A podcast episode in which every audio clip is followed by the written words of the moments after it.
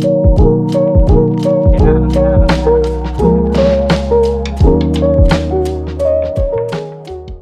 welcome to the SPRK podcast. I'm Matt, and we're going to get to meet some of the people on the SPRK team. So, we've talked uh, in a few episodes about how the organization is scaling. Um, it was just me by my lonesome for the longest, and then we started to meet people who are cooler and more capable than me. Why don't you introduce yourself, Conrad? Uh, well, I'm Conrad Dillinger. Um, new this year to the team, but but officially, I guess on Officially, paper, you've been around for a while. Yeah. Um, this would be a third year um, doing projects with you.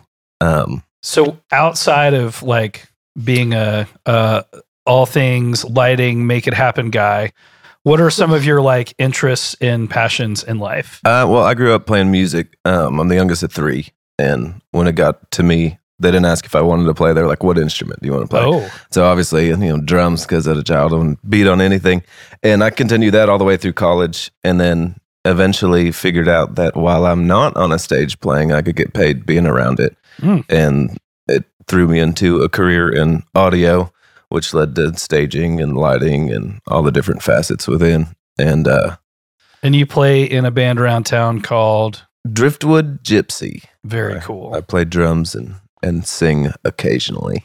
occasionally, sing. Occasionally, yeah. Uh, Some okay, some lead, right. some backup, but and and like there have been different like the band has been has existed in different forms over time and like people have fractured off to start new projects and that sort of thing Yeah, we are uh, tenth year, I think. Oh, wow. this year. Okay. and um, we've been up to as many six members, but we still have three original.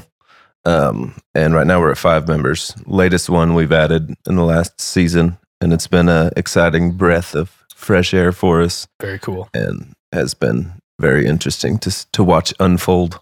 mm, interesting um okay so at SPRK your this is going to be a good test because I, in my head, I know what you do, but I'm interested to hear you describe what you do as part my of team. listed title is what ind- integration manager. Mm, And so from what I see, it's just basically putting placing systems within our process that are going to help move us along more efficiently and help us to be able to conquer certain goals we have um, better. I hope. I know, I like it. That's a big like- catch-all. my but- yeah. So I would describe you as the guy who makes things happen. So, um, which this is a good dovetail into. How did we meet each other? Well, with this career in the production industry, I've been an independent contractor for the last had Ever, been, forever, yeah, yeah, for right. too long to count. And one of those gigs, I was working with a company in town that you had hired to do a seasonal hiding or seasonal lighting, rather. Yep, middle of the pandemic, as I recall. Yeah, And I uh, overheard you, weren't even talking to me. I overheard you pitch to my boss that if he had a labor force, that you could go out and conquer some other jobs that were, you know, beyond the scope of what you were currently doing. yeah. And I remember speaking up like, "Hey, yeah, Hey, hold on, I, might have be your guy. Yeah, yeah. And and uh, I think it was six, seven months, maybe the next year around that you hit me up, and Yep. we went to Georgia Yep. at Callaway Gardens, and Just um, kind of started more, that- more yeah, and more from there. and then it's been everyone since Yeah. then that you've had your hands on for um, as far as labor, and not just overseeing. Yep. So Yeah, what was cool about um, you're right. It was so it was in the middle of the pandemic. It was during a project that was um, most of everything that we do and that I did kind of on my own was all out of town. And it was it was the only real it's the only project I think I could point to that that I was involved in in town in recent memory. And so it was interesting that we met each other. But yeah, um, super cool. yeah, and one of the cool things about you coming on board like fully as part of the team is that like you're one of a handful of people that have had experience with with basically every project that's happened since I kind of left and did things on my own as Sparklight. Um you you've been involved in some way on like all of those projects. So you kind of know the client, like we kind of have a flow about how Yeah. we work together. So it was a it seemed like a no-brainer for you to for you to Um, join up. Yeah. We affectionately refer to your gigs as workcations. Workcations. Okay, so this is this is a good one. Man, perfect natural transition. Um, so one of the questions I had on my list was what like tell me what you like and boss man in the room or whatever. Like pretend I'm not here. Um, what is like? What's your experience being part of the team? Like working on our projects? Like, wh- are there things that you enjoy, or you things that, that you think we do differently? Um, like, what's what's your experience like being a part of the team and being around our projects? It may, might be it's either the same or it might be different than things you've done in the past. It's completely different than what I've done in the past, and there's a, a learning curve that goes along with it, and that's part of the reason that it's been so exciting. Um, aside from that, like the gigs are in beautiful places that you get to enjoy, like nature as you're doing it. The workload, as long as you're prepared, isn't isn't difficult. It's just something Yeah. that takes a lot of um, preparation. And then you allow me to supply the labor, so I get to bring all my hardest working friends. And yeah, I yeah. mean, that's what turns it into more of a vacation than a work environment because Yeah. we're all sitting there hanging out while we're getting it done. So Yeah, you're one of the few people I know that can um you have this way of like keeping your head down and working on the task and like getting something done while also having the awareness of what you know five or six other people around you are doing and what they need and okay well they're going to run out of this so i need to supply like you're you're keeping the machine fed while also like working on stuff which was i think what what when we were um, hanging out together in town and i met you that was what was like most impressive. I was like, oh, this guy knows what he's doing. well, thank you.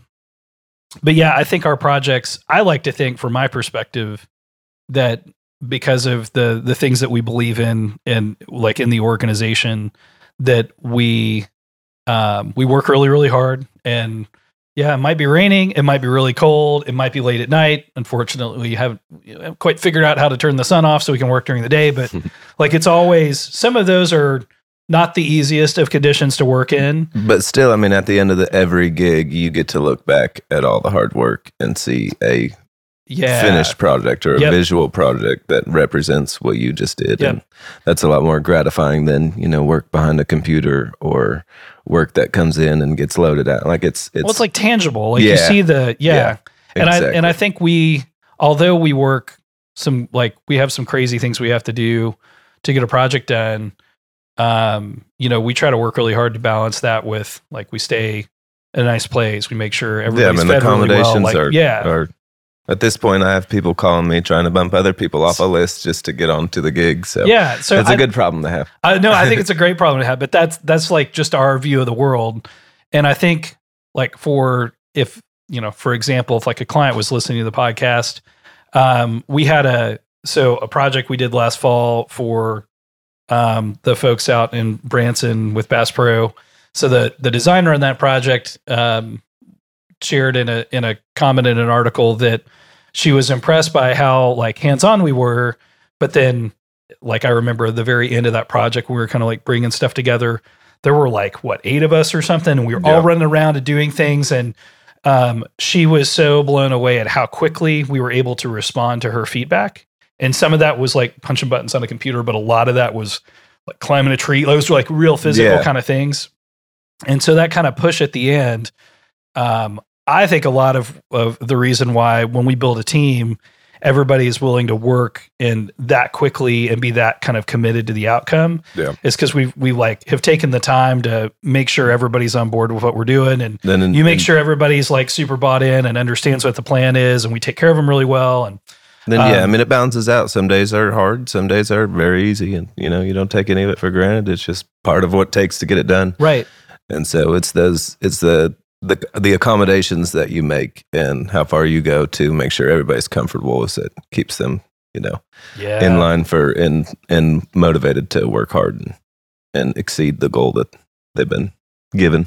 awesome well i'm really excited to have you as part of our team. Man, Um, me too. i've got two other questions i have to ask. So number one what's one thing that no one else knows about you I went by Robbie for 24 years of my life. robbie There's not very many people that know that. Yeah, my parents still call me Rob. Um, Robert Conrad Dillinger is my full name. And somewhere in my 20s, I got to thinking about, you know, why do we have middle names? I was like, oh, wait, I like my middle name. so And then- that's so, it's, and so but it's not it. like a stage name like that's no, that's you just like everybody knew you as robbie and, And then then- one day you were conrad yeah.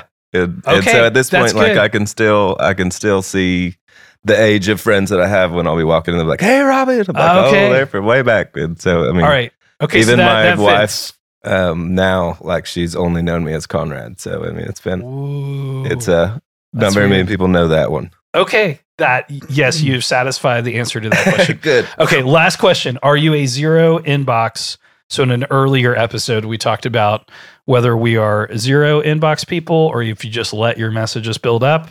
You are a It stresses me out when it when it when it builds up. So you're a zero right now, inbox guy. right now I'm up to hundreds, and it's just it's it. Eventually, I'll mark them all and just And mark as read or trash them. Yeah. so my this- like seventeen thousand unread I've, messages. I've had well, I mean, up until this year, I've had up to seven, eight thousand just sitting in it, and it's just so you you you have recently transitioned to being recently, a zero inbox yeah, person. trying. Yeah. Okay. I mean, it happens. It it floods so fast, so I like it's hard it. to keep the tree trimmed. All right, awesome. Well, we will talk to other people on the team in later episodes. Awesome.